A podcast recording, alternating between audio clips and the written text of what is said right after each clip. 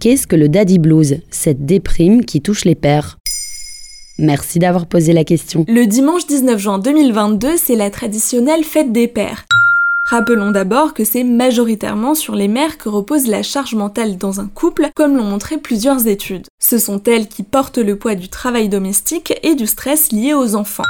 Toutefois, au même titre que les femmes, l'arrivée d'un enfant peut être un bouleversement. Et les hommes peuvent aussi connaître un blues après la naissance. Il s'appelle le daddy blues. C'est comme le baby blues subi par les mères. C'est cela. Petit rappel. Après avoir accouché, plus de la moitié des mamans en connaissent un. Il intervient quelques jours après l'accouchement et est lié à plusieurs phénomènes hormonaux ainsi qu'à la fatigue. Il disparaît normalement rapidement et si ce n'est pas le cas, il peut s'agir d'une dépression postpartum. Selon plusieurs études récemment menées à l'étranger, environ 10% des pères seraient touchés par le daddy blues. Différent de celui des mamans, il se produit en moyenne entre 6 et 12 mois après la naissance de l'enfant. Et comment cela se caractérise chez les pères? C'est la même chose, sauf que le terme n'est pas reconnu par les spécialistes du monde de la santé. Peu de ressources existent sur le sujet, de nombreux pères disent avoir été bouleversés par l'arrivée d'un enfant dans leur foyer. Voici les explications du pédopsychiatre Luis Alvarez à la maison des maternelles. Le du papa peut s'expliquer par le fait que l'homme est souvent en retard par rapport à la mère, n'ayant pas vécu l'expérience de la maternité, à l'arrivée du bébé, c'est comme s'il devait prendre un train en marche qui est déjà à toute allure. Il reste donc au père à trouver sa place entre le bébé et la mère. La paternité est souvent bien différente de celle véhiculée par l'imaginaire collectif. D'accord, mais j'imagine que ce daddy blues n'est pas aussi violent que le baby blues. Chez les femmes, le baby blues peut devenir plus grave et se transformer en dépression postpartum. Chez les hommes, c'est plus rare. Notons des symptômes communs, des troubles du sommeil, des crises d'angoisse, une perte d'intérêt face au nouveau-né, un détachement professionnel, etc. Les chiffres varient selon les pays mais sont relativement similaires.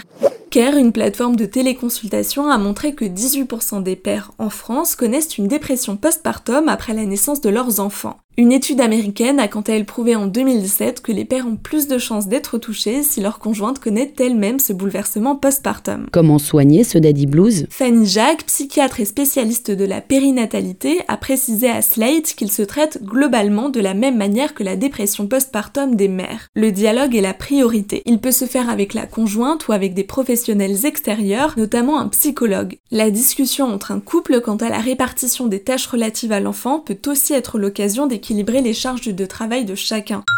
Face à l'augmentation des cas depuis 2015, l'Organisation mondiale de la santé recommande aussi aux sages-femmes de mieux intégrer les futurs pères dans la préparation à l'accouchement. A-t-on des témoignages d'hommes ayant vécu un daddy blues? Le sujet est mieux connu depuis quelques années, alors plusieurs médias ont recueilli des témoignages. En 2019, Olivier Barbin témoignait sur la RTS. Voici ce qu'il disait. Il faut arrêter de vouloir être le père qu'on a toujours eu envie d'être. Il faut arrêter d'être le père que les autres voudraient que l'on soit, pour devenir le père qu'on est profondément. Afin de partager son expérience, l'homme a d'ailleurs créé le blog Je suis papa dès 2011 pour évoquer ses doutes et son expérience personnelle. Voilà ce qu'est le Daddy Blues. Maintenant, vous savez, un épisode écrit et réalisé par Pauline Weiss. Ce podcast est disponible sur toutes les plateformes audio et pour l'écouter sans publicité, rendez-vous sur la chaîne Bababam Plus d'Apple Podcast.